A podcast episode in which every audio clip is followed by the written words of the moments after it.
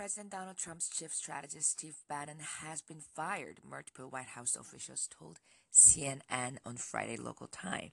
Sources told CNN that Bannon's ouster had been in the works for two weeks. And a source said that while Bannon was given the option to resign, he was ultimately forced out. White House Press Secretary Sarah Huckabee Sanders confirmed Bannon's departure, but claimed the decision for him to leave was mutual. Quote, White House Chief of Staff John Kelly and Steve Bannon have mutually agreed today would be Steve's last day. We are grateful for his service and wish him the best. End quote. The president has privately stewed over Bannon in recent days, including Thursday night from his golf course in New Jersey. He was furious with his chief strategist after he was quoted in an interview with the American Prospect, contradicting Trump on North Korea and asserting that Bannon was able to make personnel changes at the State Department.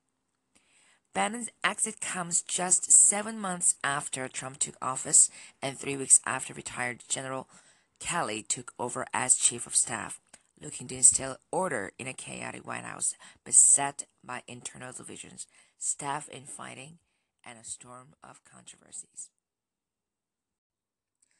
The suspects in the attacks in Barcelona and Cambrils were planning one or more bigger attacks than those that were carried out, the police say.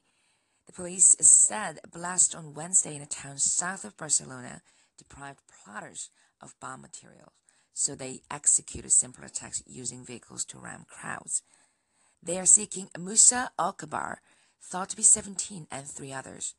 Oukabir is suspected of carrying out Thursday's attack on Barcelona's Ramblas, where 13 people died. Scores of others were injured as a van driver zigzagged along the famous tourist street.